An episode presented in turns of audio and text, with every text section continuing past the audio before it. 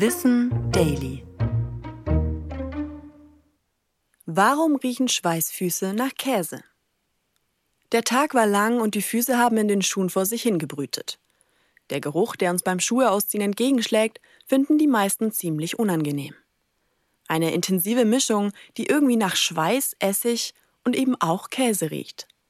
Diese Duftnoten werden von Bakterien produziert, die sich an den Fußsohlen sehr wohlfühlen. Hier haben sie es in geschlossenen Schuhen schön feucht warm und noch dazu eine große Mahlzeit aus toten Hautzellen und Schweiß zur Verfügung. Der Schweiß an den Füßen ist anders als zum Beispiel unter den Achseln geruchlos.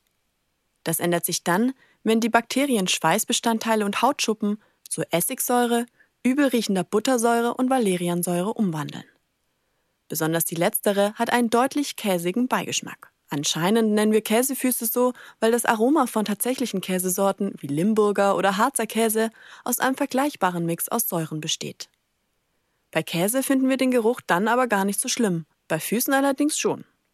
Hier wird der Duft mit mangelnder Hygiene verbunden, dabei sind die Bakterien eigentlich kleine Helferlein, die unsere Haut vor Infektionen schützen. Möchtest du trotzdem etwas gegen den Mief tun, kannst du auf luftiges Schuhwerk achten Socken aus Naturfasern tragen oder auch Fußpuder benutzen. Ich bin Anna Germeck und das war Wissen Daily, produziert von Schönlein Media.